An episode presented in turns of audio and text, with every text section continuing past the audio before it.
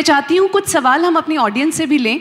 आ, बहुत सारे मंटो के फैंस हैं यहाँ पे। आ, शायद वो सवाल जो मैं नवाज़ भाई से नहीं कर पाई क्योंकि वो मुझे बहुत देर से आँखें दिखा रहे हैं वो आप पूछ लें। आ, मेरे सिर्फ़ दो एक तो गुजारिश है और एक प्रश्न है। क्वेश्चन मेरा ये है कि क्या आपने भी डिसाइड किया है कि सेंसर बोर्ड इसको कैसे देखेगा और वो क्या सर्टिफिकेट इसे देगा? यू देगा या ए देगा? और सेकंड मेरा ये है एक गुजारिश है कि इस फ़िल्म में जो उनके ऊपर ऑब्सेनिटी का केस चलाया गया कई बार उसको मंटो साहब ने ज़रूर डिफेंड किया होगा। तो अगर हमारे नवाजुद्दीन भाई अगर वो एक इनेक्ट कर सके तो मैं बहुत ग्रेटफुल रहूँ आई एम सॉरी मेरे वो बिल्कुल भी याद नहीं रहा अभी। और सेंसर सर्टिफिकेट की जहाँ तक बात है हम तो पूरी कोशिश करेंगे कि आ, मेरे ख्याल से यूए तो इसको पक्का मिल जाना चाहिए इसमें ऐसी कोई बात है नहीं। कि जो पंद्रह साल के एक नौजवान को एक लड़का या लड़की को नहीं देखना चाहिए बल्कि इस उम्र में अगर इस तरह की चीज़ों के बारे में आज के नौजवान सोचने लग जाएँ तो शायद अच्छा ही होगा। तो मैं तो पूरी कोशिश करूँगी कि इसको एक यू ए यू न सही अगर यू ए मिल जाए तो I think that be ideal hello बताएँ बताएँ। मेरा सवाल नवाज़ भाई से है। uh, नवाज़ भाई आ, मैंने एक आर्टिकल पढ़ा था उसमें मैंने पढ़ा था कि जब आपने रमन राघव किया था तो आप इतने स्ट्रेस में चले गए थे कि उसके बाद आपको अपने गाँव जाना पड़ा था फिर वहाँ पे हलवल चलाया था फिर उस स्ट्रेस से आउट होने के लिए। ये सही है क्या? नहीं गाँव जाके ज़्यादा स्ट्रेस हो गया था। वहाँ तो तो ठीक था मैं बम्बई में। लेकिन नवाज़ भाई ये ये सवाल बहुत दिलचस्प है क्योंकि जब आप एक बहुत इंटेंस कैरेक्टर करते हैं जिसके ज, जो जो आपको निभाना है और वो बहुत आसान नहीं है। हम सब जानते हैं कि मंटो जो किरदार है वो ज़रूर कहीं ना कहीं आपकी ज़िंदगी पे आपके यू नो जहन पे हावी हुए होंगे। तो to get out of that character क्या आप कुछ ऐसा करते हैं बतौर एक्टर कि अब मुझे वापस नवाज़ बनना है मुझे मंटो नहीं रहना? सी हर कैरेक्टर जो होते हैं कहीं ना कहीं जैसे मैं, मैं मुझे ऐसा लगता है कि जब आप कैरेक्टर करते हैं कोई तो वो अगर आपकी लाइफ से कुछ लेता है तो अगर आप उसकी लाइफ से कुछ लेते हो तो वो भी आपकी लाइफ से बहुत कुछ लेके चला जाता है। तो इसलिए एंड ऑफ़ द डे क्या होता है कि एक्टर बहुत एम्प्टी फील करने लगता है। ये मैंने कई बार महसूस किया है। और रही बात मंटो की क्योंकि जैसे मैंने बताया कि बहुत अफ, बहुत अफेक्ट हुआ था मेरे ऊपर मेरे थॉट के ऊपर और चूँकि मुझे इसलिए भी करने में मज़ा भी आया क्योंकि कहीं ना कहीं जैसे उन्होंने भी बताया कि मैं भी मेरे अंदर भी कहने की मंटो है बहुत सारी चीज़ें हैं मंटो जैसी। आ, तो कुछ चीज़ें नहीं थी जैसे मैं पहले प्रटेंड करके बोलता था सच नहीं बोलता था बहुत सारी चीज़ें झूठ बोलता था मैं लेकिन मंटो के बाद मुझे ऐसा लगने लगा कि देखता हूँ यार इस बार ज़रा। सच बोलूँगा हिम्मत एक हिम्मत सी बंधी उससे मुझे। जी जी जी। तो लेकिन जैसे ही हिम्मत बंधी तो बहुत सारे लोगों ने गालियाँ देनी शुरू कर दी मुझे। हम्म, हम्म।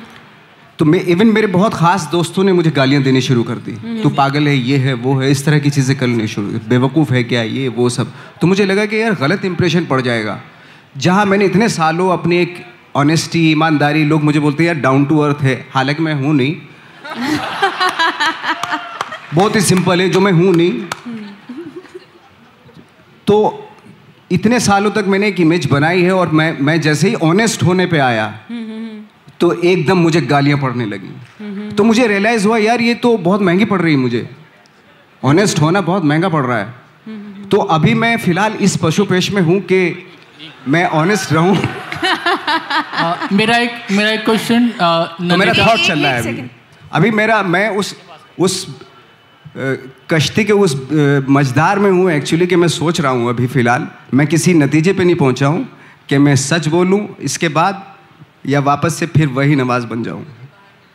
ये कश्मकश इस कश्मकश को ही मंटो कहते हैं और ये कश्मकश बड़ी अच्छी सी कश्मकश है।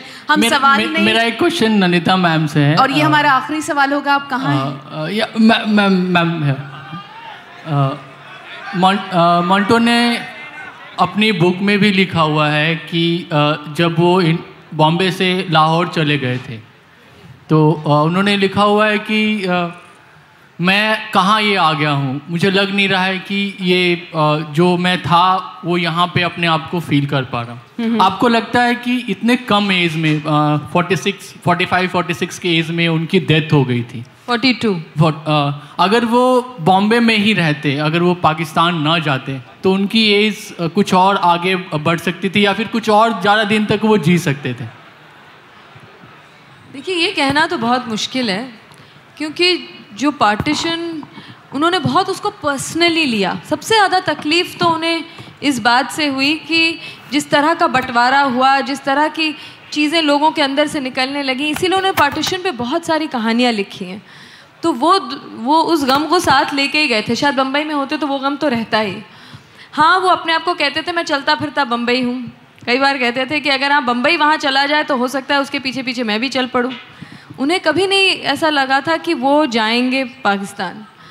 पर इसको हम इतना सिंप्लीफाई करके नहीं कह सकते कि वो लाहौर गए उसकी वजह से ही उनकी मौत इतनी जल्दी हो गई। ये कहना बहुत ही इस चीज़ को सिंप्लीफाई करके कहना होगा और ये तो हम लोग सब इमेजिन कर रहे हैं कि ऐसा होता तो क्या होता। तो ये कहना मुश्किल है बट वो कोई भी आदमी जब बहुत सेंसिटिव होता है तो उसे तकलीफ़ तो होती है और वो ये तकलीफ़ें बहुत पेचीदा होती हैं। हम लोग जो दूर से देखते हैं हर चीज़ को एक डब्बे में डालना चाहते हैं ये ये है या ये है ये ये भी है और ये भी है। तो मेरे ख्याल से इसका जवाब तो वही दे पाएँगे, या वो भी शायद नहीं दे पाए, क्योंकि आप तो एक इमेजिन कर रहे हैं एक सिचुएशन को। पर उन्होंने उस वक्त भी बहुत सारी उस तरह की कहानियाँ लिखी, अफसाने लिखे लेटर्स टू अंकल सैम जो अंकल सैम के नाम के जो ख़त थे, बहुत पॉलिटिकल राइटिंग भी उन्होंने की।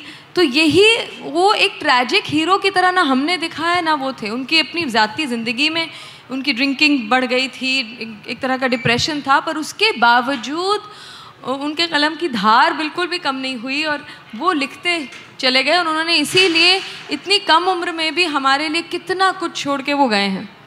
तो उससे पता चलना चाहिए कि उनकी उनकी दिमागी हालत उस तरह से बिल्कुल ही चुस्त थी। सवालों के समंदर को हमें यहीं रोकना होगा और जैसे मंटोन ने भी अपने अफसानों में बहुत कहा कि हर सवाल का जवाब वो नहीं देंगे। आपको खुद में भी ढूंढना होगा। आप नंदिता को बहुत बहुत शुक्रिया कि उन्होंने ये कोशिश की है। हम मंटो को देखने वाले हैं पहली बार। मैं आपसे एक गुजारिश ज़रूर करूँगी। नंदिता और नवाज़ भाई की ये शुरुआत है। आगे की ज़िम्मेदारी आपकी और हमारी है। कि मंटो कि मंटो को हम एक सुपर डुपर हिट कैरेक्टर बनाएँ इस ज़िंदगी में जिसके लिए आपको जो बन पाए कीजिएगा और इस फ़िल्म के लिए जितनों को जोड़ पाए उनको जोड़ के ले जाइएगा ताकि मंटो समाज में हमेशा ज़िंदा रहे। बहुत बहुत शुक्रिया बहुत बहुत शुक्रिया साहिबा बहुत, बहुत नवाज़ आप सबकी मंटोयत बाहर आ जाए ऐसा अगर कुछ हो जाए तो वो अपने आप ज़िंदा रहेंगे। शुक्रिया।